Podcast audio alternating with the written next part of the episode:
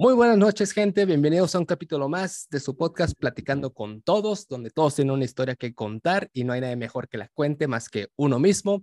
Como siempre, ya saben, tengo un, invitado muy especial. Hoy nos acompaña además mi tocayo, porque si bien soy Alfredo, pero primero soy Carlos. Hoy nos acompaña Carlos Islas, o como todo mundo lo conoce, Islas Vlogs. ¿Cómo estás, amiguito mío? Muy bien, hermano, muy emocionado. Eh, listo para echar la platicada contigo y pues nada, muchísimas gracias por invitarme. Se agradece bastante. Tocayo, tocayo. Tocayos. De hecho, eres como el cuarto o quinto Carlos que entrevisto y es por eso que uso el Alfredo, porque hay Carlos hay demasiados, entonces por ese tipo de cosas uso mejor, porque por ejemplo en mi primaria éramos como cinco o seis Carlos nada más en mi salón. Entonces era... Güey.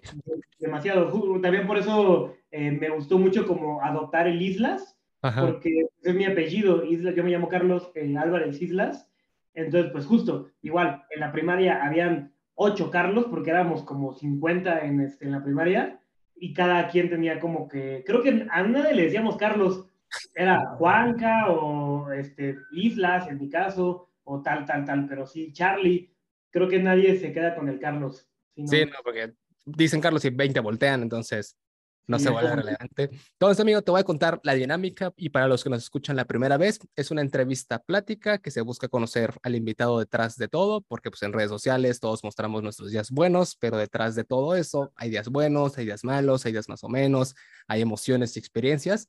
No se busca ni la nota incómoda, ni el chisme, ni el qué dirán, ni nada. Es una plática normal y por eso siempre me gusta empezar con la típica pregunta de ¿Quién es Carlos Islas detrás de la cámara? Buena, ¿eh? Pues fíjate que, mm, eh, como respondiendo un poco a tu pregunta, más o menos el año pasado se me vino algo bien cañón en mi mente. ¿Ubicas a un artista que se llama Sabino, de pura casualidad? Me suena mucho el nombre. Seguramente lo he escuchado y si no, es muy bueno. Y él se llama Pablo, pero su proyecto musical se llama Sabino. E hizo una canción bastante cool que se llama Feliz Cumpleaños, que es de Sabino para Pablo. Ok, sí, sí, sí. Diciendo, güey, muchas gracias por eh, dejar que exista Sabino, por dejarme eh, cumplir el sueño de estar en un escenario, tal, tal, tal, por todas las noches de desvelo, por el trabajo que has hecho, por las piezas que no has sido, por las relaciones que has dejado, y gracias a ti soy él. Y yo la verdad es que me sentí muy identificado con esa canción porque creo que, mira, voy a sonar bien mamón, pero sí, sí hay un personaje eh, que es Islas Vlogs, eh, creado por Carlos Islas, ¿no? Que Carlos Islas, pues es un güey que le gusta eh, su privacidad, que le gusta básicamente el existir bonito y tal, pero Carlos Islas es un, es un vato que es muy obsesivo, ¿sabes? Eh, yo recuerdo desde pequeño que me encantaba el editar videos y sí se volvió una, un hobby, la verdad, pero a tal grado de que yo era, si no sé cómo editar un video, voy a descubrir cómo, güey. Y me encontraba ahí buscando tutoriales y hacía esto, o me gustaba una canción y era de, ¿cómo conseguir esa canción? No, pues me voy a Ares o me voy a Limeware y hacía de todo, pero me encantaba como todo lo con las computadoras, la edición de video, el estarle moviendo las computadoras como que siempre fue lo mío y básicamente así es como poco a poco Carlos Islas fue creando a Islas Vlogs y a veces el personaje te consume, ¿no? Pero está muy chido, creo que eh, Carlos Islas pues, es una persona eh, bastante trabajadora, bastante alegre, bastante optimista. También te he de confesar que soy muy neurótico, eh, muy enojón a veces. Creo que eh, coexisten muchas cosas en, en, esta, en esta mente, pero pues la verdad es que me he ayudado de terapia, de amigos. Soy una persona que tiene muchos amigos, ¿sabes? O tal vez no, no, bueno, para mí son muchos, así de que somos un grupo de nueve personas, eh, pero son personas con las que siempre puedo contar y hemos hecho una gran, gran amistad. Básicamente ese es Carlos Islas. De hecho, fíjate que ahorita que dijiste, o bueno, para mí son muchos amigos, siempre está el dicho de los, los verdaderos amigos se cuentan con una mano nada más y te sobran dedos. Y nunca he sido partidario de eso porque igual siempre fui una persona de muchos amigos, pero así amigos fieles, yo sí, gracias a Dios, tengo más de dos manos, que sí son, puedo confiar plenamente en ellos, porque igual me ha tocado buenas experiencias, suerte, como lo quieran llamar también. Entonces, nunca tuve un amigo que me traicionara ni nada, siempre fueron de, eres mi amigo de esta etapa, ahorita ya no, pero si un día me dices algo, güey, aquí estamos, siempre hemos sido muy amigos, solo el destino, nuestras diferentes elecciones nos llevan a caminos diferentes, y ahora son esos mis amigos, pero igual siempre fui muy introvertido, muy en mi rollo, o sea, si toca socializar, toca socializar. Claro, sí. Puedo elegir no hacerlo, prefiero no hacerlo, prefiero estar en mi casa, oye, güey, ¿qué haces? Nada, ¿quieres hacer nada, pero en mi casa? Ah, sí, ya, güey, que caen mis amigos o yo voy para allá, o sea, muy hogareño, vaya. Sí, yo siempre he sido de un, lo máximo, un bar, ¿sabes? Yo la verdad sí no soy nada fan de ir a antros ni nada de eso, eso lo evito por completo. Sí, sí, sí. Entonces, siendo introvertido y extrovertido, como cuando tienes que serlo, digo, englobar a las personas en eres intro o eres extrovertido es mucho más complicado que eso, lo sabemos. Pero ¿cómo eras de niño? Porque una cosa es ya de adulto, por ejemplo, por cuestiones de las redes sociales, tienes que empezarte a abrirte más, a conocer más y hasta cierto punto a veces forzarte al no quiero, pero tengo que ir, a veces por chamba, a veces por conectar gente. ¿Cómo eras de niño? ¿Cómo era Carlitos? Híjole, de niño, ay, la verdad es que no recuerdo muy bien cómo era de niño. Sí se me olvidan un buen las cosas, si te soy honesto, o tal vez están bloqueadas por algo, pero era un niño bien flaquito, luego engordé un buen y básicamente siempre me junté como con tres eh, personas que a la fecha igual son mis amigos. O sea, eh, yo estudié en una escuela que se llama Fundación Mier y Pesado. Eh, siempre fui coyocanense aquí en la Ciudad de México y fue una escuela bastante chida porque justo me presentó la hermandad en esta escuela era la lasallista era como, ah, no era de Varo, ¿sabes? Pero era la fundación de, de, lasallista. Y tienen un dicho, se podría decir, los, los lasallistas, que es indivisa manet. Eh, creo que está en latín, al chile. Sí, es latín. Um, es permanezcamos unidos. Y siento que sí, sí fue lo que me dejó mucho como esa niñez de tener hermandad, ¿sabes? De pues tus amigos, eh, con ellos vas a lograr o, vas a vas a quitar un camino o vas a poner el camino, pero básicamente lo van a hacer juntos, ¿no? Van a permanecer, a permanecer unidos. Entonces, sí fue una persona como llena de amistades, poquitas justo, pero fue una persona siempre que tuve mucha imaginación, o sea, yo dejé de jugar con juguetes ya bastante grande, yo creo que ya pegándole a la secu, güey. Sea, sí tenía mucha, mucha imaginación. Nunca fui mucho de videojuegos, pero, híjole, mi PSP éramos uno mismo a veces, ¿no? En algún punto me envicié mucho con el PSP y tal. Eh, tuve una infancia muy bonita. Siempre mis jefes, eh, pese a que estaban separados, jamás me dejaron eh, ninguno. Siempre vieron por mí tanto económicamente como amorosamente y tal creo que hicieron lo mejor que pudieron, de eso no me queda ninguna duda, y me gustó mucho mi infancia, fue una infancia muy bonita. Sí, ahorita que dijiste al, inicio del, no me acuerdo de, de, mi, de mi infancia, platiqué con Fernando Bustos, es un doctor en filosofía, ¿no? Entonces, pues algo sabe, algo debe saber un doctorante en filosofía, ¿no? Me acuerdo que esa entrevista la disfruté mucho porque además fue mi profesor en la universidad, entonces me acuerdo perfectamente que le pregunté la mismita pregunta del, del cómo eras de niño me dijo así, bueno, primero hay que analizar, y un momento que dije, verga, ¿qué pregunté? O sea, pero de lo poco que logré conectar fue de, al final de todo, nosotros no nos acordamos cómo somos de niños, porque pues éramos muy niños, ¿no? Tu capacidad de tener un recuerdo lúcido está cabrón. Entonces, lo que percibimos nosotros como niños son recuerdos de nuestros padres y nuestros, bueno, de nuestros padres y abuelos y tíos.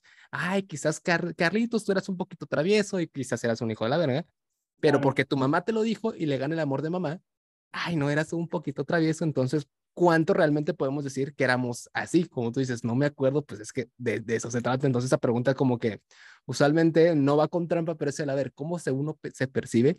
Pero dijiste algo bien interesante de tu escuela lasallista. Yo estuve en escuela laica, pero, pero siempre estuve como desde la secundaria en el ámbito religioso por decisión propia. Entonces, como que tienen muy marcado lo de la hermandad. Todas, todas las escuelas religiosas tienen eso bien marcado, todas, todas, todas. Y en latín también, porque Así suena mejor, suena más profesional, definitivamente. Entonces, ¿hasta qué punto sientes que impactó mucho el, tu normalidad de tener hermanos desde, desde muy chiquito en la escuela? que actualmente eres muy, pues, pues, se puede decir hasta muy selectivo con tus, con tus amistades, porque no es casualidad que de las pocas amistades que tengas, también se vuelven muy hermanas tuyas. ¿Fue decisión tuya o hasta qué punto crees que impactó desde que eras niño que te dijeran de esta manera de, no, todos hay que unirnos en la hermandad?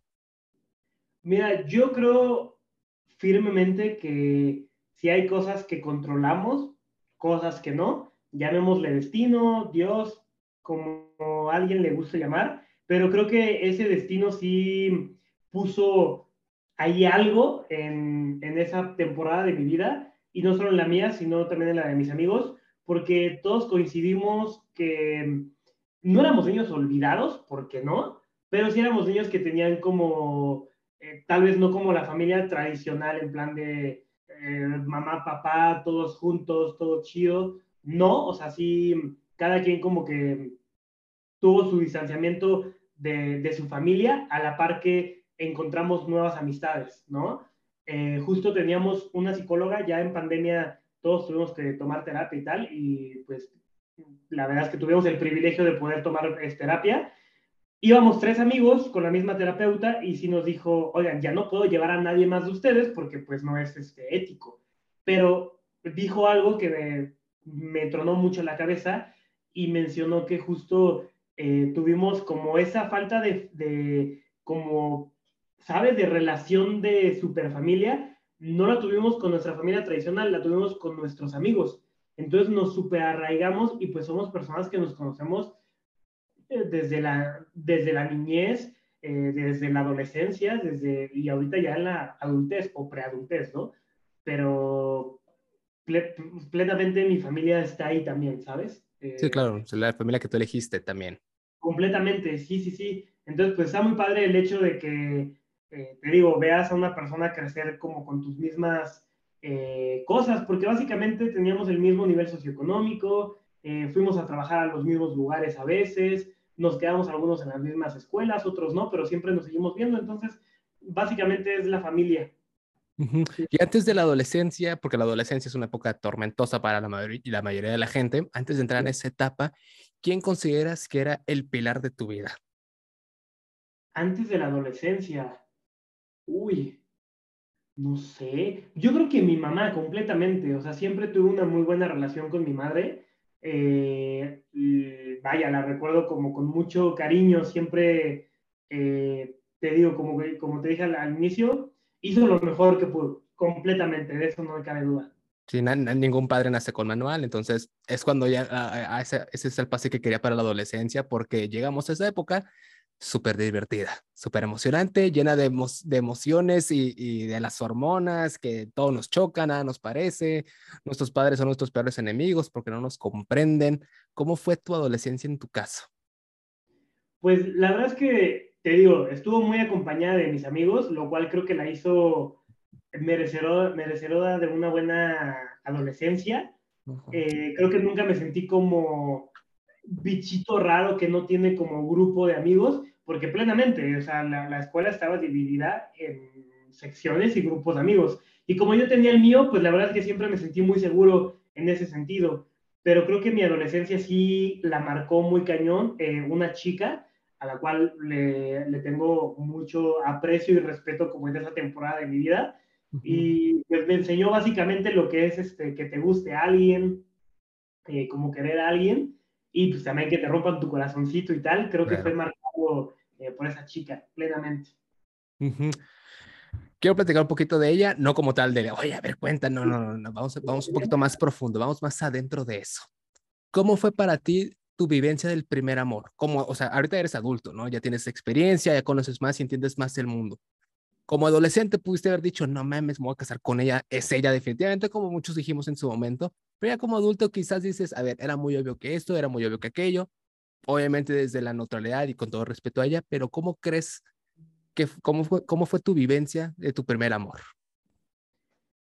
Creo que es inevitable ponerle un tinte, eh, o sea, quitarle el tinte que ya lo veo desde ahorita, pero está bien padre, o sea, neta está bien bonito cuando quieres a alguien en esa temporada, porque cuando eres adolescente, güey, neta tus sentimientos están a tope y sin freno, ¿sabes? O sea, tú lo sabrás y los chicos que, chicas que están ahorita lo sabrán. O sea, eso no tiene ninguna, ningún remedio ni nada. Y creo que no se ama, a ver, todos los amores son distintos, pero creo que no se ama tan, tan así, güey, con todos tus ser, güey, como en esa temporada, ¿sabes? Ahorita, a ver, yo amo a mi novia actualmente eh, y está bien padre porque es otro tipo de amor, pero en ese entonces, cuando no sabes nada y se te presenta este algo nuevo, eh, es algo que de verdad no vuelves a vivir, ¿sabes? Yo recuerdo que si era tan, o sea, literal, era tan físico, güey. O sea, cuando rompimos y ella me dijo que no y tal, me dolía físicamente. Y me, me acuerdo mi estómago eh, que dolía, güey, ¿sabes? Y eh, también recuerdo cuando estaba con ella y que decía, güey, ¿cómo es posible que fuéramos novios? Güey, me sentía el brother más intocable del mundo, ¿sabes? Entonces creo que es algo que es una dicha sentir un amor así eh, en esa temporada, plenamente. ¿Eres muy emocional? ¿Te gusta mucho tocar tus emociones y tus sentimientos? No, la verdad es que creo que actualmente eh, ya no, o lo hago de una manera muy distinta a la que estaba acostumbrado, pero sí te puedo decir que en esa temporada era una persona que todo, todo, todo, güey, era bajo, o sea, me regía bajo mi relación, ¿sabes? Era de, no, güey, mis amigos, o, ah, mi novia, güey, era demasiado así. ¿Qué cambió? Híjole, creo que cambió, yo creo que para bien, la verdad, eh, el ser así creo que no me iba a llevar a nada bueno, ¿sabes? Eh, o por lo menos así lo veo, eh, el hecho de que una relación, porque ya lo empecé a ver un poquito más grande cuando las cosas empezaron a cambiar, de que, a ver, no podía dejar de ir a trabajar o dejar de hacer X o Y cosa por estar con mi novia, ¿sabes? O por estar con mis amigos. Dije, no, güey, o sea, realmente alguien tenía que, que, pensar en mi futuro, alguien tenía que pensar en, en, lo que verdaderamente quería hacer y me tuve que poner como un tope a, a mis emociones para poder hacer eh, otras cosas. Sí, fíjate que yo estuve en un seminario en la preparatoria, en los dos años de, de preparatoria, igual, decisión propia, empecé como que a ver todo el, todo el rubro religioso por mi parte y me gustó mucho, mis padres me apoyaron mucho dentro del, no me vas a ser abuelo. Entonces, un, tal vez no, déjame ver, no me voy a hacer sacerdote luego, luego, todo un proceso, ¿no? Entonces, yo a mis 16 años estaba encerrado y nos decía mucho nuestro director que siempre estaba muy bien amar a desmedida, midiendo todo al mismo tiempo, ¿no? Porque está bien, hay un punto que ya estás hablando con el estómago, o sea, con las emociones de voy a vivir del amor. A ver, pues no, o sea, no le vas a pagar la luz con, con puro amor y deseo y ni con cuentos le puedes bajar la luna y las estrellas, pero onta, onta el papelito que también tiene, instinto de supervivencia en este sistema capitalista, pero también buenos deseos todo el mundo tiene, entonces hay que partir desde un punto lógico que ya nos decía, o sea, siempre, siempre y cuando vayas en el camino recto de la lógica, del razonamiento, de la coherencia de la persona que eres, ama desmedida. Si ya te vas a salir del riel y amas a desmedida, pues te van a salir las cosas mal porque estás pensando con el estómago. Entonces, sí me gustó del, pues sí, pero también tuve que ponerme un freno porque es un, o sea, también se pueden hacer las dos cosas. Digo, hay gente que llega al extremo de, no, tengo que pensar todo el siguiente paso con mi relación porque después nos vamos a casar y es un, se vuelve más un plan de vida en lugar de disfrutar una relación y viceversa. Es un día donde vamos, no sé, vamos a, como hippie, vamos a ver hasta dónde y pues tampoco se trata de eso actualmente. En los 60 tal vez sí, ahorita pues ya, ya no se vale eso porque también ella quizás no tenga esas intenciones de vivir como hippie. Sí, claro, y creo que encontrar el balance, híjole, es bien difícil. Eh, yo creo que es de cada día, un día estoy más acá y otro día estoy más acá, entonces Cueste un poco, pero básicamente la balanza se tiene que ir midiendo eh, poco a poco. Poco a poco con, con, las experiencias. Y en la preparatoria, cuando ya llega la época del qué van a estudiar, oye, mira, Juanito va a estudiar filosofía, se va a morir de hambre, mira, este va a ser abogado. ¿Cómo fue tu proceso de decidir más o menos a qué, a qué creías que te ibas a dedicar de adulto. Mira, yo siempre, desde la primaria, bueno, no siempre, ah, desde la primaria me encantó editar videos. Eh, como te comentaba, yo le ponía ahí en la computadora y le ponía ahí al Movie Maker, y si no era Movie Maker era este, otra cosa que algunos programas y tal. Em, en la prepa fue cuando ya empecé justo a grabar videos, em, tal vez no semanalmente, pero sí sacaba dos mensuales, hacía blogs y tal. Siempre me latió como todo eso de las, del, del internet, del videoblog, del YouTube. Ya cuando entré a prepa, me acuerdo que yo, entré a un bachilleres. Em, me alejé como porque mis amigos se quedaron que en prepa 5, que en CCH Sur, en prepas de la UNAM. Y yo no, yo el único que me, quedó, que me quedé en un bachilleres. Dije, chin, ni modo. Y la verdad es que creo que fue una muy buena temporada de mi vida porque conocí otro tipo de personas completamente, eh, personas que igual vibraban eh, con la misma frecuencia que yo, pero en otra temporada, porque esta temporada fue de un, güey, X, o sea, de verdad fue un X, o sea, no pasa nada, no, va a llegar la universidad y tan tan, pero ahorita eh, creo que viví muy bien esa temporada. Eh, el bachilleres obviamente causó también que pues, podías ir, podías no, había días que yo tenía dos horas de clase, ¿sabes? Entonces, no, yo me la vivía, pues sí, en, básicamente a cualquier lugar que, que, me llevara, tenía un amigo que tenía, pues la neta, pues varo, era el güey que tenía varo, ¿sabes? Y nos hicimos muy amigos, el güey me llevaba así de que en su carro, o sea, imagínate, era la prepa y el brother tenía carro y tenía gasolina ilimitada por sus padres, ¿no? Entonces, pues íbamos que a Teotihuacán, y, no sé, a muchos lugares, güey, estaba muy padre. Terminamos en Cuernavaca. Em, no sé, me gustó mucho esa temporada. Ajá. Vamos a agarrar desde cuarto de primaria, que más o menos ya eres consciente de lo que estás haciendo y situaciones que estás viviendo, hasta tu último año de preparatoria. ¿Pudieras considerar que eras feliz en esta temporada? Sí, sí, sí. Completamente era feliz aunque justamente le estoy poniendo un filtro de antigüedad, porque en ese tiempo sí pensaba mucho en el futuro, ¿sabes? Sí era de que disfrutaba el día y tal, pero sí llegaba el güey, ¿qué voy a hacer? ¿No? No tengo pase automático, necesito estudiar. Eh, básicamente sí como que pensaba mucho en el futuro y pues no disfruté, yo creo que mi presente, eh, no mucho, porque sí lo disfruté, pero creo que lo puedo haber disfrutado más. Justamente con todo lo que me ibas comentando del soy muy obsesivo con, con, con, las cosas, totalmente me identifico. Nada es que yo le digo, yo soy adicto a las cosas. Entonces, no sé, si me pones a jugar Clash of Clans, yo voy a buscar ser de los tres mejores como mínimo de Clash of Clans. Si mañana se vuelve, se llama ajedrez, yo voy a sentarme a buscar de los tres mejores. Soy muy competitivo y además muy obsesivo. Aunque ya no jueguen mis amigos, yo me quedo jugando porque me volví obsesivo con las cosas. Con los videos lo mismo. Voy a aprender a editar, voy a aprender todos los programas de y por haber, cuál me gusta, cuál me voy a adaptar, pero me voy a constantemente educar. ¿De dónde crees que deriva esa obsesión o como, como tú te sientas más identificado de llamarlo? Uy, pues siento que es de diferentes lugares.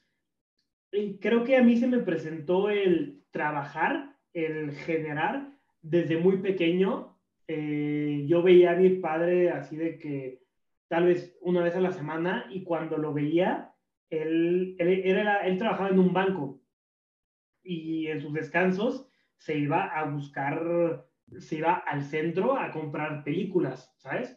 De esas películas que venden como las películas pirata, que venían como en bolsita, ¿sabes? Eh, o discos, o tenis, o electrodomésticos para venderlos en la oficina, o, o, a veces íbamos a, a, Tianguis y poníamos nuestro puesto y, y lo que hayamos sacado de la casa o de casas de los tíos, lo vendíamos, ¿sabes? Entonces, ese era convivir con mi papá, güey. El, el, general, ¿no? Entonces como que siempre lo vi pues muy natural, güey, o sea, él vendía muy bien, él a la fecha eh, sabe vender, ¿sabes? Entonces, creo que también como que opté ese tipo de actividades, eh, pero ya en mi, en mi vivir.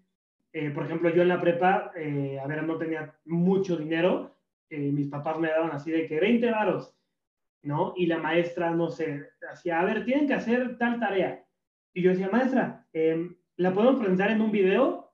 Sí, en un video. Y hacía, huevo. Y le decía a todos de, güey, yo se las hago, ¿no? De que de 20 varos, de 50 varos. Y pam, pam, pam, pam. Y dije, huevo, pues ya tengo para salir el viernes. Y les hacía la tarea, ¿no? Entonces, eh, no sé, iba al centro y compraba cigarros electrónicos, que eran como medios este, famosillos en esa temporada, eh, y los vendía, ¿no? O llegué a trabajar en, igual en un mercado vendiendo fundas, o ponía las micas, ¿no? O llevaba, eh, llevaba mi mochila y tenía cacahuates, y tenía gomitas, y tenía Valentina, güey, y tenía papitas, y mm, básicamente eso, eso hacía, güey pero pues yo todo eso lo aprendí con mi papá y son cosas que lo sigo haciendo a la par. Maybe ya no eh, vendo gomitas, pero sí, este, pues, pues no sé, así de, güey, Islas Blogs, ¿qué más podemos hacer? No, pues lentes, hay que, una marca de lentes, güey. Entonces, como ciertas cositas que eh, justo como que me volví un poco obsesivo con eso del hacer más, generar más, estar ocupado, lo aprendí de mi padre completamente.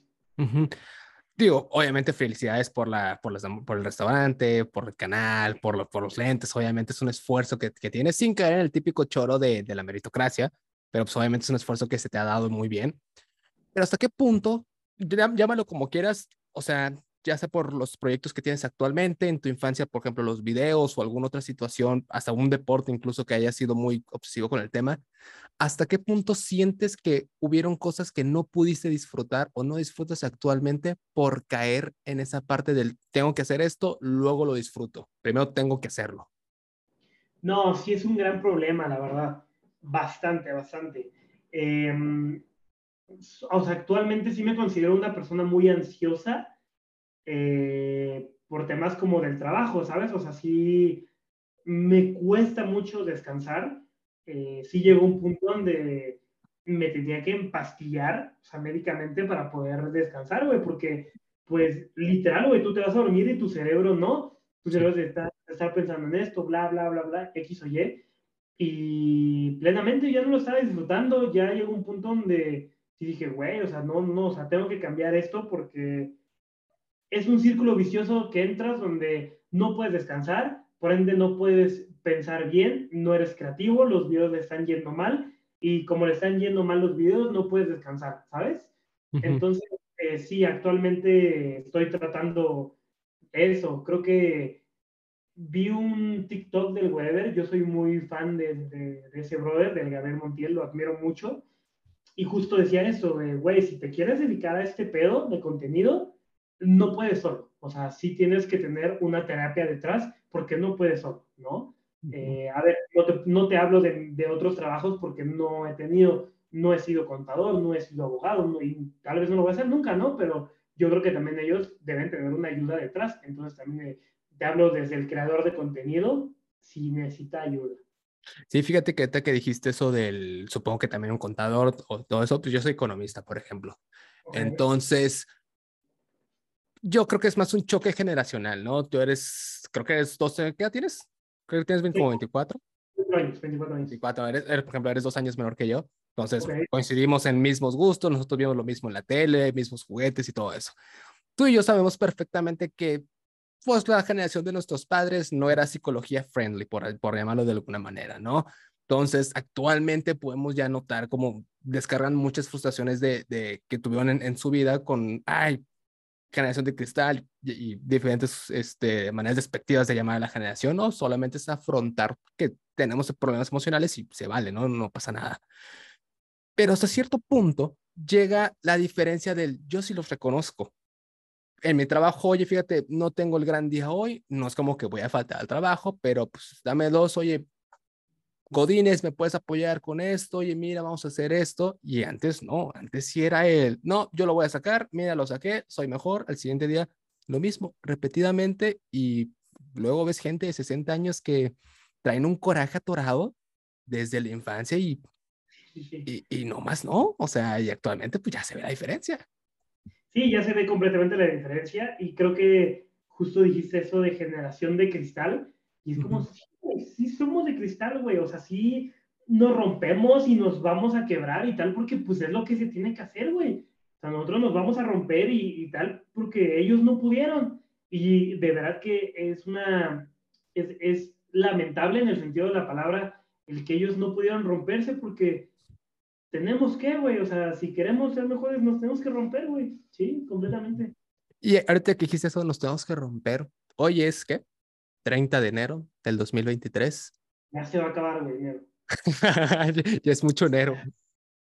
¿Cuándo fue la última vez que pensaste en ti mismo? Mira, yo creo que sí te la puedo decir y estoy feliz de decírtelo. Eh, cada 15 días yo voy a terapia. Muy bien. Y, y sí, fue de que el martes pasado. sí, sí, sí. ¿Qué tocó? ¿Qué tocó terapia? Oh, me tocó pensar en mí. Dije, modo, venga, vamos. Entrando en la universidad, cuando con la carrera que, que si no saben, bueno, recomendación obviamente de nuestro amigo Charlie Galleta, está su podcast Realidad, que podemos ver los dos capítulos con, con Islas para saber un poquito de contexto, que ya te falta pues, prácticamente nada para terminar.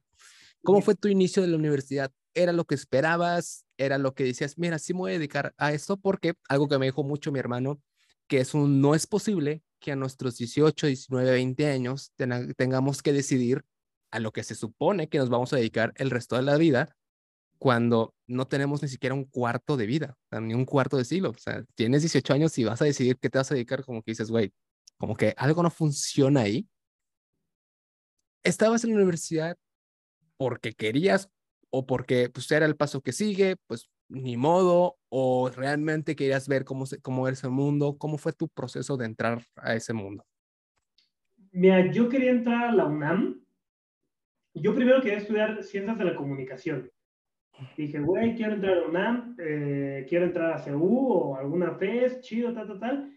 Se me hizo imposible, güey. O sea, como te mencioné, yo estuve en un bacho y no aprendí nada.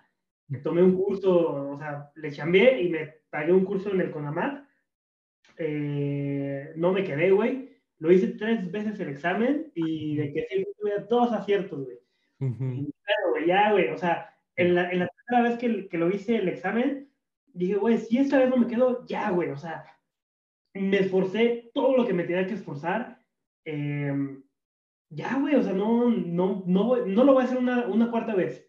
O sea, prefiero eh, chambearle y pagarme una universidad a gastar más tiempo, ya, ¿no? O sea, básicamente lo hice, no me quedé y dije, chica madre, güey, eh, ni modo, ni modo, ni modo, ni modo. Entonces yo estaba eh, viendo en qué chambear, güey.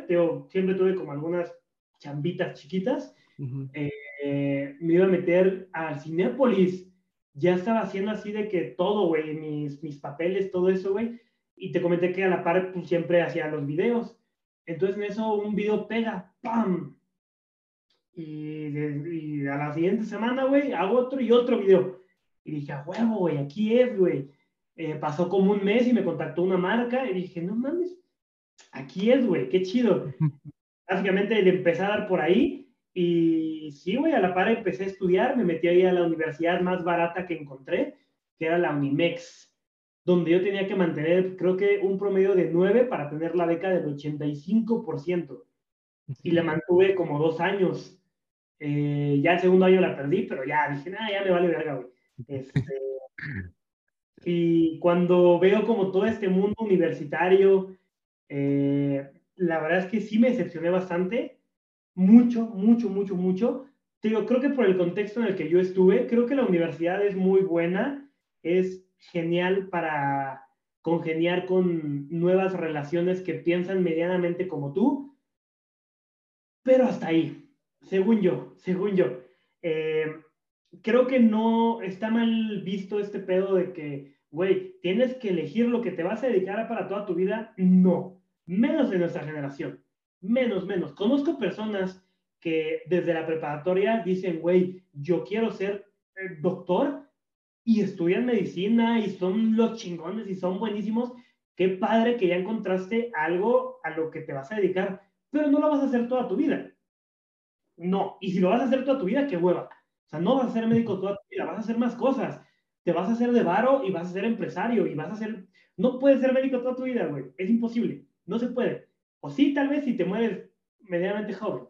Pero nuestra esperanza de vida son, creo que 80, 90 años. Nos chingamos, güey. No vamos a hacer eso toda la vida, ¿no? Y yo como tenía el plan era estudiar, sacar mi licenciatura, eh, ser programador, que alguna agencia eh, o, que alguna eh, empresa me llamara, trabajar unos cinco años y hacerme de varo, pa, pa, pa, pa, pa, trabajar lo más posible, güey, ahorrar y crear un negocio. Yo quería poner una tortillería, dije, güey, mi tortillería va a la verga, güey, después otra tortillería y tal, tal, porque de eso se trata, güey, o sea, ahorita la universidad, sales de la universidad, güey, y no vas a ganar lo que piensas que vas a ganar, güey. Eso, eso, no pasa. Menos si a, si a nosotros, eh, generación del 98-95, no nos pasó, a la generación del 2000, ni de pedo. Ni de pedo. Entonces, yo diría, ok, güey, tú ya sabes a qué, eh, a qué te quieres dedicar. Muy bien, estudia, trata de ser el mejor o la mejor, sacar un muy buen promedio, hacerte relaciones, porque mm, eh, actualmente conozco muchas personas que fueron de 10, que son inteligentes hasta más no poder, pero me queda claro que no van a conseguir un lugar eh, grande en su trabajo porque no son, porque no tienen el apellido, porque no conocen a tal persona. Así es esto. Entonces, eh, creo que ve las fortalezas que tienes como persona eh, y trata de encajar no solo en un rompecabezas que se llama sociedad, sino en diferentes, güey. Somos diferentes piezas, güey. Tenemos que encajar en diferentes cosas. Digo, por ejemplo, a mí me encantaba hacer videos, güey. Era muy bueno editando videos. Entonces dije, bueno, tengo que aprovechar. Empecé a hacer mis videos y la suerte llegó, güey. La suerte llegó plenamente, fue la suerte, ¿no? Fue la suerte que me agarró trabajando y se hicieron una. Entonces así es como me tocó y yo estoy en el entendido de que cada persona, güey, tiene, tiene algo, güey, tiene su chispa, güey, y si la, esa chispa te encuentra trabajando en algo, vas, vas a tener suerte, güey. Ahorita que dijiste lo del, lo del... Puede haber gente muy inteligente y todo eso y, y digo, yo soy enemiguísimo del discurso de la meritocracia, entonces, porque hay gente que le echa los huevos del mundo y no gana ni madres. Y hay gente que tuvo un golpe de suerte, estuvo en el lugar correcto, en el momento correcto, haciendo la cosa correcta y, y, y se fue la chingada. O hay gente que, como dices, tiene el apellido y se acabó. Entonces, justamente en el capítulo con Charlie, no me acuerdo cuál fue el planteamiento de, creo que fue en tu segundo capítulo, que los dos dijeron, no somos sociólogos, hay un sociólogo que lo puede explicar, pues aquí está, el, el, el economista, vaya que, ¿por qué sucede esto? Digo, mucha gente está obsesionada con, ay, el güey vale más porque produce tanto. Salven al médico y no al, al menonita, el salvar la vida, porque él es médico, ¿no? Entonces, porque la gente tiende a darle el, adjudicarle un valor a las personas por, por cuánto produce, ¿no? ¿Qué prefieres? ¿Que se muera Carlos Slim o que se muera X fulanito? ¿Por qué preferiría alguno más? O sea, son vidas al final de todo, pero la gente inconscientemente no sé Carlos Slim le da gana tanto dinero, tiene tantas empresas. Sí, güey, o sea, pero si se muere, va a llegar alguien más el segundo apellido y las personas conservaron su empleo. Una persona no tiene su empleo porque Carlos Lim está vivo.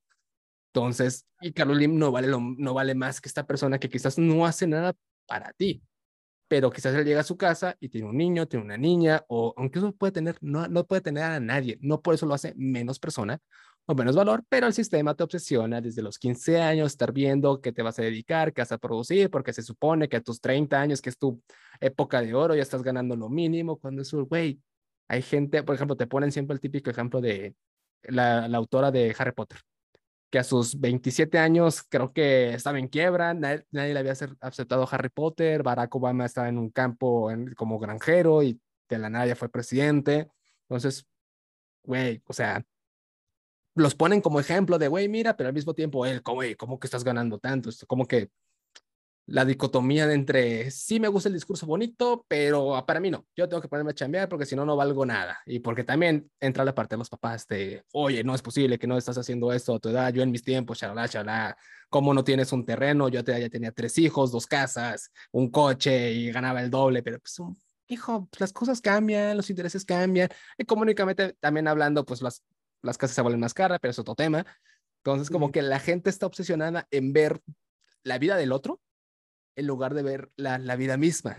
Y me mencionaste justamente el, yo quería hacer esto, quería dedicarme a esto, cinco años de programación y, y ganar un chingo de varo, pero quiero preguntarle otra vez a Carlitos, no a Carlos Islas, no a don Carlos ahora, no, quiero preguntarle a Carlitos qué era lo que él quería de niño, qué es lo que tú soñabas de niño ser. Vaquero, ¿no? Eh, fíjate que sí recuerdo, eh, tenía una, no sé, una, era una caja de cartón, me acuerdo que la vi en Art Attack, o una cámara, eh, con cartón y tal, güey.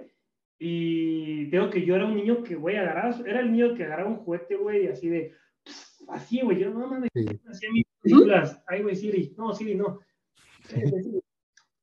y yo me hacía así mis películas, tal, güey, y me acuerdo que yo agarraba mi camarita, que no era cámara, y me ponía así, pam, a jugar, güey, a ver. Y yo decía, güey, yo, películas, películas, películas, películas.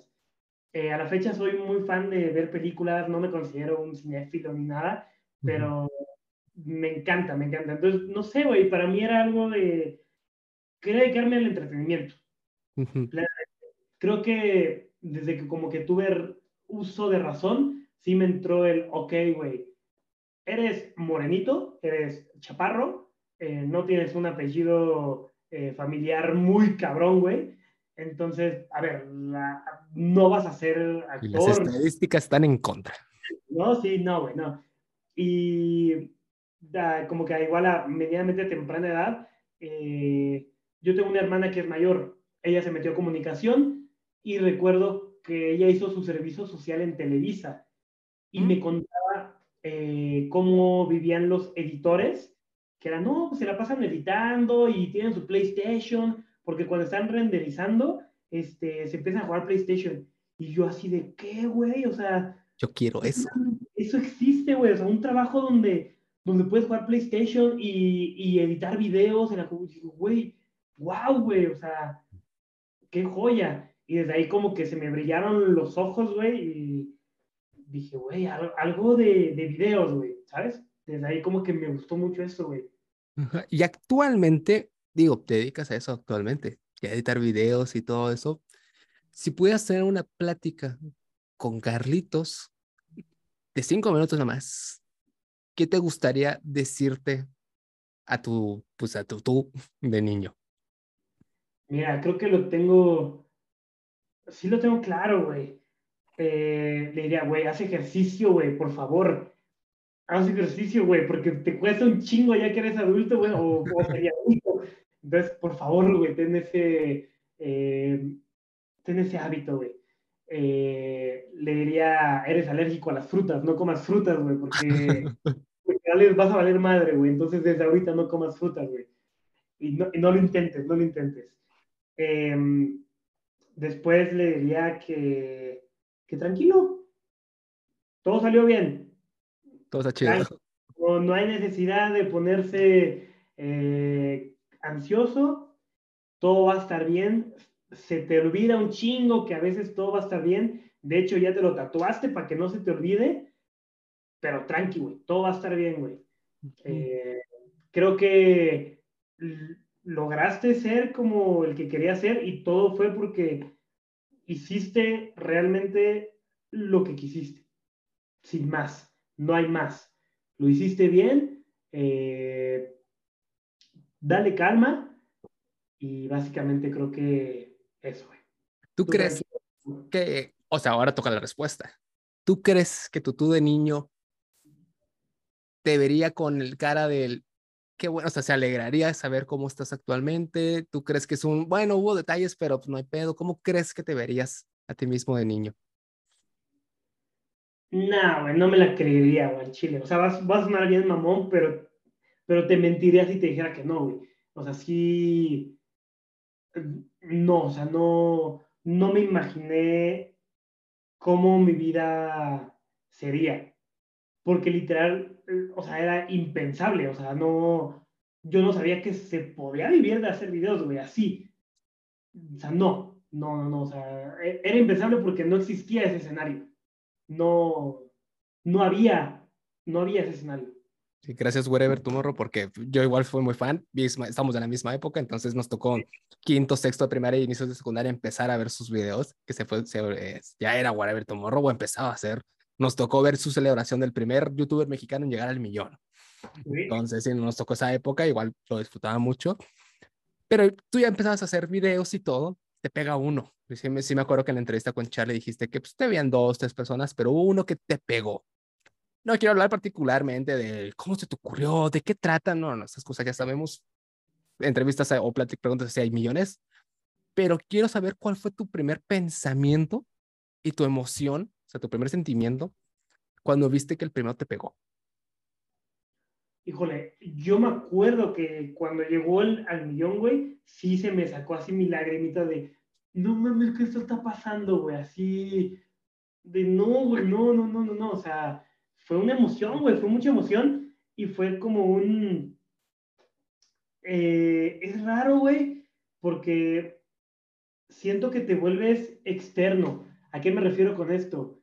Cuando empezaron a pegar los videos, o sea, que llegó el primero, segundo, tal, tal, tal, tal, tal, tal, tal, ya me sentía muy ajeno al mundo que yo consumía. O sea, yo era fan de YouTube, güey. Yo veía YouTube, yo consumía YouTube. Eh, era mi, pues sí, mi mundo. Entonces ya cuando ya eres parte de ese mundo, ya cuando hay personas que se están comentando, personas que están viendo tus videos, personas que quieren salir tus videos, ta, ta, ta, sí sentí como el, ay, güey, es que ya no soy tanto visor, ya soy como realizador y como que ese cambio de mood, de verdad, güey, que fue como un, como si te metieran una actualización, güey, así, ¿sabes, güey? O sea, que como que se actualiza el server y ya ves todo diferente y tal. Así fue plenamente, o sea, fue cambiar de servidor, güey, fue, eh, fue otro pensamiento, otro mood, otro, ya era otra cabeza, ya lo veía todo con otros ojos. Ya a partir de ese momento era de, ver las cosas con otros números, con otra mente, con otras palabras. Creo que, o sea, sí te entiendo perfectamente, pero creo que se puede comparar con, con los músicos. No sé si te pasa, ahí te explico. A ver, por ejemplo, una cosa es efectivamente verlo y otra cosa es realizarlo. Pero, por ejemplo, los músicos que he entrevistado a, a, varios músicos, yo desde niño siempre tuve esta pregunta, entonces cuando empecé a entrevistar músicos, como que es un güey, a ver, tengo una pregunta más que por por, por la dinámica, quiero saberlo yo realmente. ¿Tú escuchas tu propia música? O sea, ¿sabes? No es lo mismo de que ah, voy a ver YouTube, voy a poner mis propios videos. No, o sea, obviamente como que sería muy narcisista eso, con la cuestión de disfrutarlos como tal. Si está bien de repente de, ah, mira, quiero recordar esta entrevista porque se me pasa mucho del, güey, ni me acuerdo de qué platiqué exactamente con, con cada entrevistado, porque pues, hay cosas que sí, que sí me, me llevo muy bien con ellos todavía, pero particularmente qué platicamos, pues no me acuerdo exactamente. Pero todos los músicos me han dicho, no, yo no me escucho a mí mismo más que para analizarme. Ah, mira, aquí pude haber hecho, aquí pude, ser, pude, haber hecho aquello. ¿Te pasa con tus videos y en general con los videos de alguien más que dices, o sea, sí lo estoy disfrutando, pero mira, están usando esto, ah, mira, aquí te saco esta idea, ah, mira, esto usó esta iluminación, ¿te sucede o a eso te refieres con lo de la actualización de ahora soy yo el que lo hace? Sí, o sea, justo lo platicaba con un amigo que igual se dedica a hacer videos, cuando una persona que no se dedica a hacer videos agarra el celular y ve TikTok y ve tal, tal, tal, pues plenamente estás distrayéndote, estás eh, entre, estás consumiendo entretenimiento, pero nosotros no, o sea, y ni siquiera lo digo en una connotación negativa y, ay, pobrecitos, no, no, pero es diferente, es diferente porque yo me meto a TikTok y de verdad, güey, seguramente has convivido con creadores y, güey, todos agarran celular, estadísticas. ¿Cómo va el video? Ay, ven que sube esto. o sea, es, es, es la oficina, güey, es el, el, el, ver TikTok, el ver tal, tal, tal, es pensar como qué, qué madre están haciendo los otros, ah, ya viste estos nuevos subtítulos, ah, ya viste esto, tal, tal, tal, o sea, sí es meterte en otro mood y pues es como bueno, ahora en lugar de entretenerte ahí, te entretienes en otras cosas. Sí, fíjate que ahorita que dijiste lo de las estadísticas, yo sí consumo muchos streamers, ahorita que tras cámara estábamos platicando de los Eslan, yo sí consumía bueno, consumo muchos streamers desde mucho tiempo porque yo juego, por ejemplo, League of Legends. Yo ya no juego consolas, yo me empecé a, la, me empecé a jugar en la computadora. Y entra la pandemia, estás encerrado, pues ni pedo. Por ejemplo, Alibaba, yo sí lo consumo demasiado. Y él justamente, antes de hacer contenido yo, te decía, güey, no veas las estadísticas porque te crea una obsesión. Y como que cada creador, Rubius, Auronplay, todos te dicen lo mismo, güey, yo los apago porque al chile si las veo, empiezo a revisar y revisar y revisar. Entonces, yo con los estadísticas de TikTok desde el inicio dije, yo no voy a ver nada, nada. Y cuando, por ejemplo, llega publicidad que te ponen, oye, mándame las estadísticas, es el, ay, no quiero porque las tengo que ver. Entonces, le tomo screenshot y ni las veo, yo nada más las mando así. O, por ejemplo, mi novia me pregunta mucho, oye, ¿cómo vas con esto? No sé, no la reviso y ahorita ya sabe, oye, ay, no, tú no ves estadísticas. Y yo, no, porque como soy obsesivo, me voy a estar viendo el número y es el, no, no, no, no, porque por ejemplo, sí hay el punto del hacer un video por subir un video. Entonces se empieza a perder la calidad efectivamente y termina olvidando el por qué lo hiciste. yo empecé a hacer videos por gusto, se me dio el explicar este, los temas de mi carrera, entonces de una manera más simpática, entonces pues se me dio. Y mi interés siempre me ha gustado enseñar. Entonces como que ya era, a huevo voy a hablar de esto cuando es el Ah, lo haces así en chinga, luego haces un video bien editado y no pega tanto, y uno que haces en cinco minutos te pega así en chinga, dices, pues empecé a perder, a, a, perder la emoción con, con, justamente con las estadísticas, y por ejemplo, me tocó ir a la feria del libro, yo estoy aquí en Monterrey, porque yo leo mucho y ni siquiera disfruté tanto el primer día de la feria del libro, porque yo iba a ver a Odín Dupeirón, este, no sé si lo ubicas, pero yo iba a chambear, porque pues coincidimos, eh, bueno, o sea, acordamos para una entrevista con él y todo, y la firma de autógrafos, obviamente, los libros nos pasaron a backstage porque somos compas y ya todo, pero iba a chambear, o sea, iba a eso y después iba a estar Sofía Macías, la autora del Pequeño Cerdo Capitalista, por lo mismo, o sea, le iba a invitar al podcast y sí se hizo el podcast, pero ese día fui a chambear. Sí, la foto, la plática y todo, pero fue a eso, o sea, ni siquiera fue a, o sea, los libros. Sí, tuve que ir el otro día o dos días después, ahora sí, oye, amor, vamos a comprar unos libros, empezamos a ver, ya, ahí sí ya lo disfruté, pero ese día, pues no, ir, checando quiénes están, quiénes no están, había otros amigos creadores de contenido y nos topamos, pero él, ellos también iban a eso, a ver qué pedo, y ese, pues sí, a veces se va eso, a veces no, a veces me toca, o sea, sí tengo las entrevistas por gusto, efectivamente, pero igual es por si vienes a platicar, pero hasta cierto punto tienes que medir qué dices, qué no dices, después tienes que estar a editar, a subirlo, con tiempo informa, porque si no, pues, el algoritmo y todo eso. Entonces, si se pierde un poquito a veces, o a muchos nos tiende a pasar de que se me olvida el por qué lo hago, por tener el chip de tengo que subir, tengo que subir, tengo que subir, tengo que subir. Entonces, un momento que dije, voy a subir cuando quiera subir, porque si no, voy a caer en obsesión y ahora sí me dicen, por ejemplo, mi novia, hoy no ha subido nada. No, hoy estoy contigo este fin de semana, yo no grabo ya los fines de semana, porque luego llegó de la chamba, puta, tengo que grabar y sale a como sale, pero porque ya caemos en el, en el mood del antes yo veía, ahora yo produzco. Sí, exactamente. Sí, no, y que, o sea, creo que sí es muy sano hacer esa distinción y sobre todo, pues hacer algo, porque, vaya, el hacerla sin problema, ¿no? Pero el tomar como la acción cuesta bastante, la verdad sí cuesta demasiado. Y justamente quería entrar en la parte del, lo mismo, no entra del por qué Islas Vlogs. No, no, no, ya, ya sabemos esa parte, pero te vuelves viral, empiezas a crecer, empieza a crecer tu mente y todo eso. ¿Cómo fue la contraparte de tus amigos y de tus padres cuando ven que vas creciendo? ¿Cómo fue? Digo, también entra la parte de cómo entró, cómo fue antes. Oye, no te dediques a eso, oye, no te va a pegar. ¿Cómo viviste esa experiencia de empezar a dedicarte a, los, a la creación de contenido? Pues la verdad es que mis papás nunca lo vieron como algo malo. Eh, solamente como que justo no lo entendían muy bien, pero era como, ah, mira, no se está drogando, ¿no? Está haciendo ahí sus cosas, está haciendo ahí sus cosas en, en, internet y tal. Eh, y mis amigos siempre me apoyaron. O sea, digo, como que yo traía mucho esta escuela del Wherever Tomorrow, del Wherever Tomorrow Crew y tal. Eh, existen algunos videos, ahí teníamos otros canales donde hacíamos pues como series y tal, y básicamente era la tirada, ¿no? El, el grupo de amigos que hacen videos y tal. Entonces ellos eh, no lo tenían como lo tenían súper más de hobby, yo sí quería así como de, güey, más apasionado, ¿no? O sea, sí decía, güey, vamos a grabar tal día. Y yo decía, como, no mames, vamos a la plaza mejor. Y yo, chin, bueno, vamos. Y grababa la plaza, ¿no? Entonces, eh, digo, para ellos fue muy, muy gratificante el que como que todo esto ya creció bastante porque, pues básicamente mis amigos también se volvieron compañeros de trabajo, ¿sabes? Eh, más en pandemia, eh, nos fuimos a vivir juntos, estuvimos, pues hacíamos literal contenido para Islas Blogs. Islas Blogs se volvió como una especie de canal de televisión donde salían como diferentes secciones y tal, cosas que ya no están porque ya no está la pandemia y ya podemos salir a grabar. Pero sí, estuvo muy cool, la verdad. Creo que todo el mundo eh, tomó un pastel de Islas Blogs y muy rico.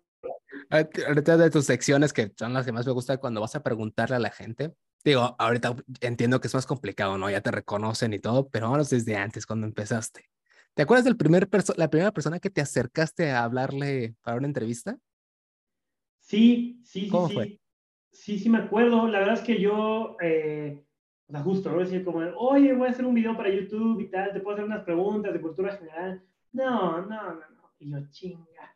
Entonces dije, ok, si digo cultura general, no me van a pelar. Si digo YouTube, no me van a pelar. Ok, vamos a decirles que voy a grabar para la escuela. Así, oye, ¿te puedo hacer unas preguntas de la escuela? Este, es para un video. De verdad que no te quito ni cinco minutos, que no sé qué. Yo estudio aquí en Coyoacán. Sí, y ya yo veo, y ya cuando ponían el video, la neta, ahí sí mala onda, yo de mi parte no les decía que era para YouTube. ¿no? Entonces, este, estuvo, estuvo bien, ya, ya cuando se vieron en YouTube dijeron, chinga este güey. Pero básicamente me costaba mucho trabajo que la gente saliera en un video, demasiado. Y así fue como un añito, yo creo, dos años, de que la gente participar en un video costaba demasiado. ¿Cuál era tu proceso antes de, o sea, por ejemplo, podemos ser ahorita muy extrovertidos de decirle, oye, pues sí, ahorita yo voy. Les digo, hey, ¿qué pedo, chala? Pero es la primera vez. Te pusiste nervioso, decías, puta, es que si me dice que no, ahora que, o si me dice que sí, ahora qué hago. O sea, ¿cómo fue tu proceso para, para lanzarte a esa interacción humana que no conoces? Creo que nos tocó una generación como por secundaria, primero de prepa tal vez, que era, no sé si recuerdas, Vine. Sí. ¿no? Que era mucho esta frase de... Do it for time. Ajá, era como, güey, por el video, ¿no? Y sí traía mucho esta onda de, güey, para que quede bien el video, para que quede bien el video. O sea, de que hoy no me puedo ir, güey, si no salen dos entrevistas, ¿no? O era de la entrevista así de que tenía que entrevistar a alguien que estuviera muy cagado. Dije, a huevo, güey, ya salió para el video. O sea, ya las demás entrevistas pueden estar medio X, pero esta entrevista está cagada, entonces el video va a estar cagado. Y sí, era de Do It for the Vine, Do It for the Vine. Y actualmente, ya que tienes pues el reconocimiento y sobre todo la cantidad de gente entrevistada, ¿cuál ha sido la mejor experiencia que has tenido grabando? Puede ser con la persona de la calle, puede ser con tus amigos. ¿Cuál fue el momento que dices, este fue el momento que más he disfrutado? Uy, es que la verdad, te he de confesar que hemos grabado tanto, no sé cuántas grabaciones tenemos. Una vez vi en un celular eh, que era el audio así como dos mil y tanto. O sea, wow, dos mil, ni siquiera uno por persona. O sea, porque a veces en un audio grabamos tres, cuatro, cinco personas. Entonces, no sé cuántas personas he entrevistado al Chile. Eh, no te podría decir una, pero recuerdo una en específico cuando fui a Colombia, eh, fuimos a grabar, e intentamos hacer el video, bla, bla. No se pudo, casi nos asaltan, tal, tal, tal. Pero ese viaje me ayudó mucho para ver cómo hasta dónde habíamos llegado en cuestión del proyecto de Islas Blogs.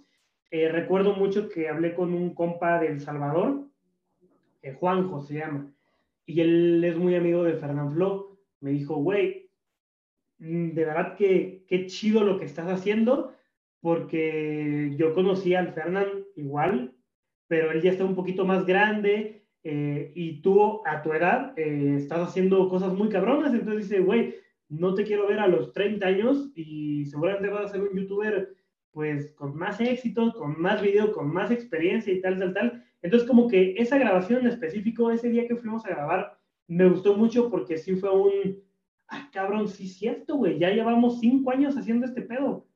Entonces, pues creo que cinco años nos han traído buenos momentos, malos momentos, pero sobre todo, pues experiencia, que creo que nunca lo consideré así, nunca consideré ser como un youtuber, eh, pues con experiencia. Entonces, esa, esa grabación en específico ese día me, me puso eso en la cabeza. ¿Y cuál es el aprendizaje más importante que te has llevado de tu vida como creador de contenido? Mira, creo que todos los trabajos son un sube y baja. A veces estamos bien chidos, otros días no, otras semanas sí. Y creo que en el creador de contenido se vuelve algo muy tangible, ¿no? Con las, con, las personas que, a ver, hay meses donde te ubican bastante, hay meses donde bajas un chingo. Y la neta no es llegar, si es mantenerse. Y mantenerse cuesta un chingo. Si llegar costó mucho, mantenerse cuesta el doble, el triple y lo que no te imaginas. Mm. Entonces, eh, me he vuelto una persona muy espiritual, una persona muy confiada en, güey, el destino va a poner las cosas necesarias para que estemos en el buen camino, güey. ¿Sabes? Entonces, creo que es como eh, confiar, hacer tu parte, ¿no? Hay días donde actualmente ya te digo, a ver, güey, el domingo tenía que subir un video pero la neta me dio hueva, ¿sabes? Y no, o sea, lo voy a sacar el lunes, y el lunes lo voy a sacar bien chido y con más emoción y tal, tal, porque ya aprendí que cuando no vibras chido, las cosas no vibran chido, güey, ¿sabes? Mm. Cuando no vibras bien, atraes cosas que no vibran bien. Entonces, tratar de conectar con ese mood y básicamente ese es como, mm. como lo que he aprendido un poquito. ¿Hay espacio para Dios en tu vida o cómo lo llamarías tú? Mira, yo no sé si lo llamaría Dios. La verdad es que justo tuve mucha educación eh, marxista, creo que se llama, güey. No sé, güey, creo que algo así, era una, escuela marxista. O sea, conocí a Dios eh, por, por, la escuela, nunca fui fan de la iglesia, tampoco de los profesores que me daban eh, religión ni nada de eso. Entonces, como que desde ahí le agarré un poco de, creo que no.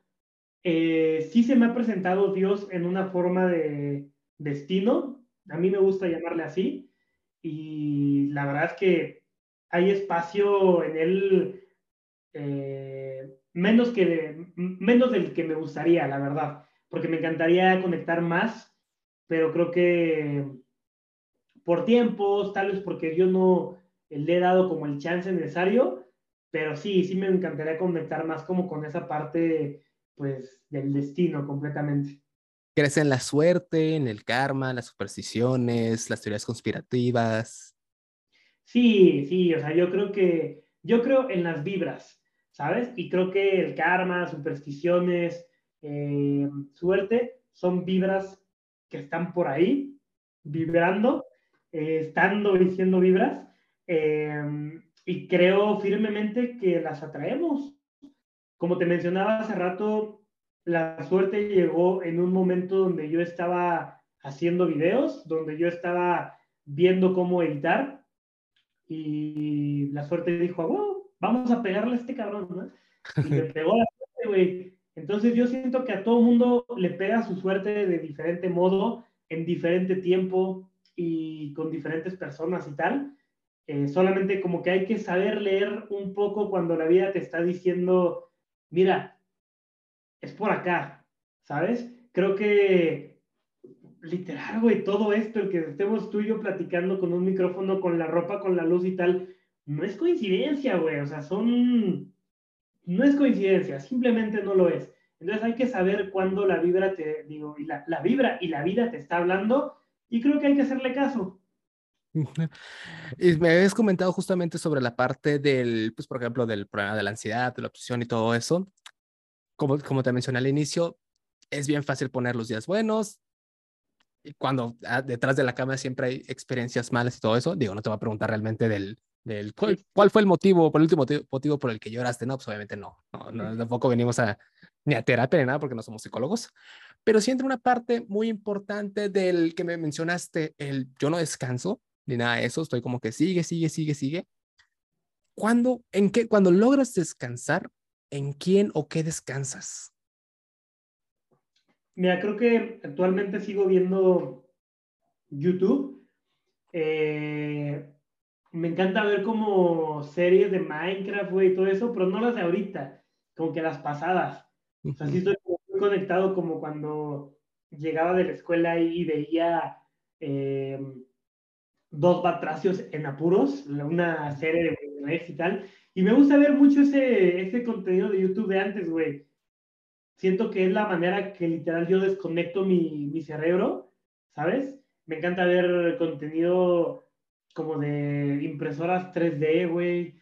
Eh, contenido, pues, no sé, güey, medio random, güey. O sea, eh, de verdad que el desconectar esa cabecita me ayuda bastante cuando estoy comiendo y veo una serie. Me encanta ver The Office, soy muy fan, güey. Em, soy un fan de los superhéroes también. Eh, ver películas y canales de crítica de cine. Soy fan de Mr. X, de BCX.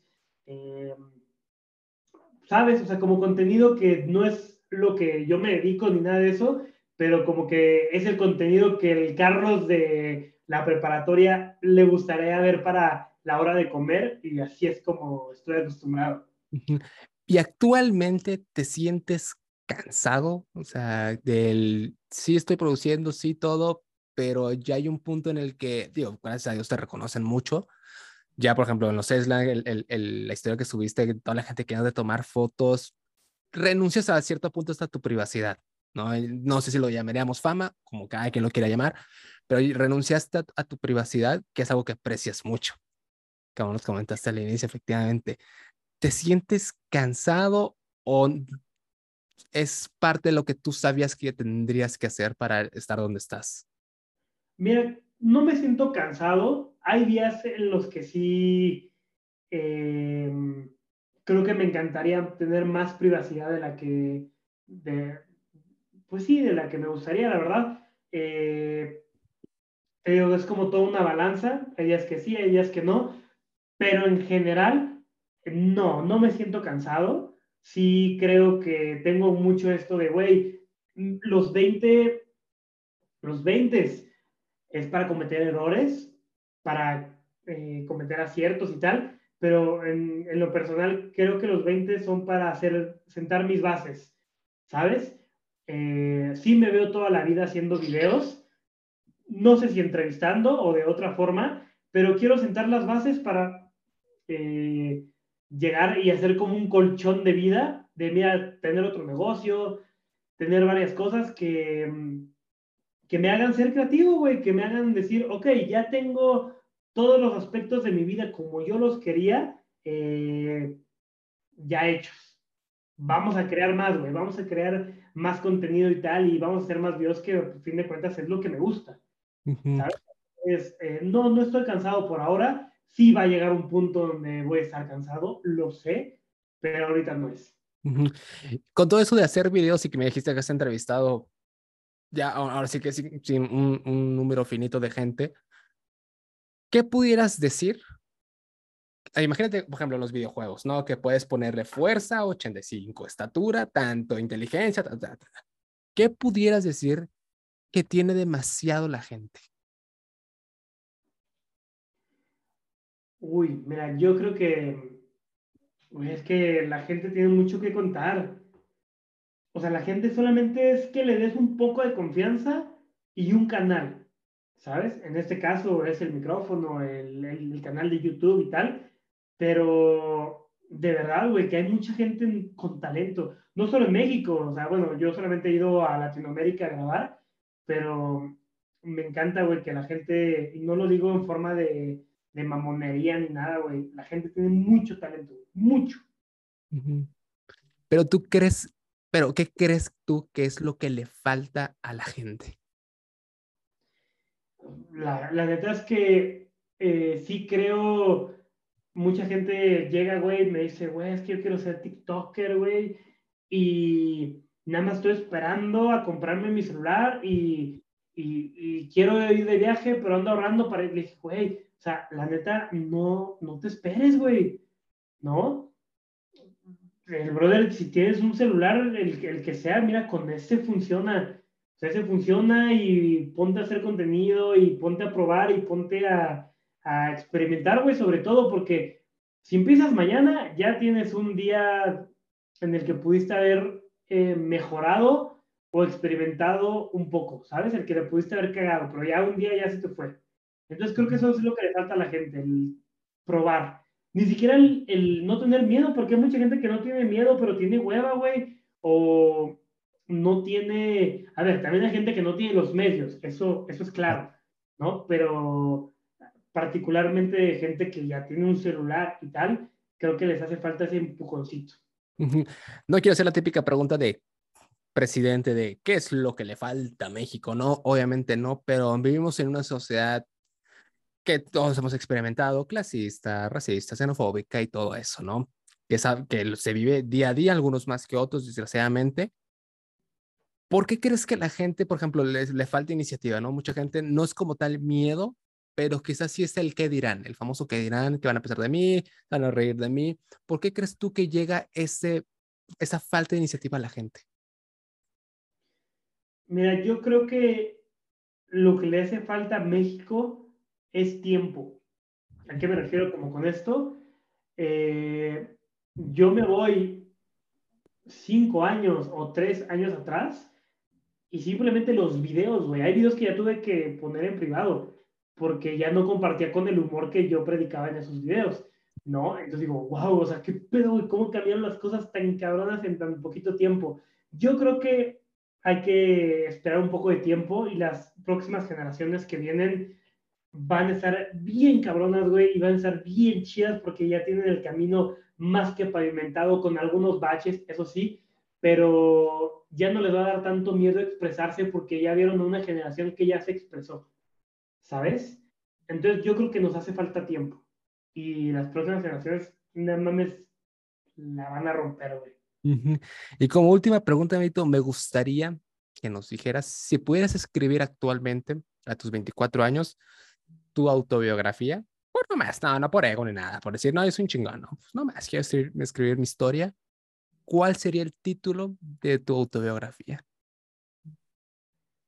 Mm, mira, alguna vez la leí, esa era frase que tenía mucho en la secundaria, pero creo que es, mire, así como, mira, si le tengo que poner un título bien mamón, eh, un chico perdido en la dirección correcta, sin más. ¿Por qué? ¿De dónde sale esa frase? Pensaba mucho eso, güey, o sea, sí, sí era como de a dónde voy a ir, qué voy a hacer, eh, pero a la vez me gustaba mucho esto. Entonces creo que tomé algunas decisiones, algunas fueron malas, algunas buenas, pero si me sentía perdido, ahora ya veo que sí estaba en la dirección correcta. Maybe pude haber tomado otras decisiones y ahorita podría ser un youtuber, así dije, podría ser un youtuber y, tal, mil veces más reconocido, pero por lo menos donde estoy ahorita, estoy feliz, güey. Pues gente, muchas gracias, Vito. Me gustó mucho tu, tu historia, tu testimonio, porque algo que creo que menciona Charlie es que se te nota, pues, la buena vibra, efectivamente, pero, ¿cómo decirlo? Pues es diferente. O sea, tú dijiste, ¿podemos crear un personaje? Sí, todos los que hacemos contenido, todos caemos en, hasta cierto punto en un personaje, efectivamente, partiendo desde la parte de que no todos ponemos nuestros días malos, efectivamente. Pero uno sabe cuando la gente es auténtica. O sea, tú sabes cuando es personaje y cuando no. Entonces, ahora sí de, de, personal, ni siquiera de como creador de contenido, ahí sí de, de, persona a persona, sí se te nota la coherencia de tus actos y de tu manera de ser. Entonces, Evito, de verdad, muchas gracias por pasarte y contarnos, a ver, dejarnos conocerte un poquito más, algo que no siempre podemos ver en la cámara, porque no andamos contando este tipo de cosas por nuestro contenido, no se dedica a eso. Entonces, amigo, no sé si hay algo más que quieras agregar antes de despedirnos. No, nada más, hermano. De verdad que muchas gracias por darme el espacio, por tomarte el tiempo, güey. Te agradezco de verdad mucho. Y espero verte cuando vaya a Monterrey. Tú estás en Monterrey, ¿verdad? Sí, efectivamente. Venga, pues cuando estemos allá por Monterrey, espero verte. Sí, ya sabes, aquí tienes tu casa. Este año seguramente es. Pero, pues, te agradezco muchísimo. Aquí tienes tu casa. Entonces, gente, pues bueno, nos vemos en el siguiente capítulo. Tomen agüita. Si están cenando, pues en Enrico. Y nos vemos en el siguiente capítulo. Cuídense.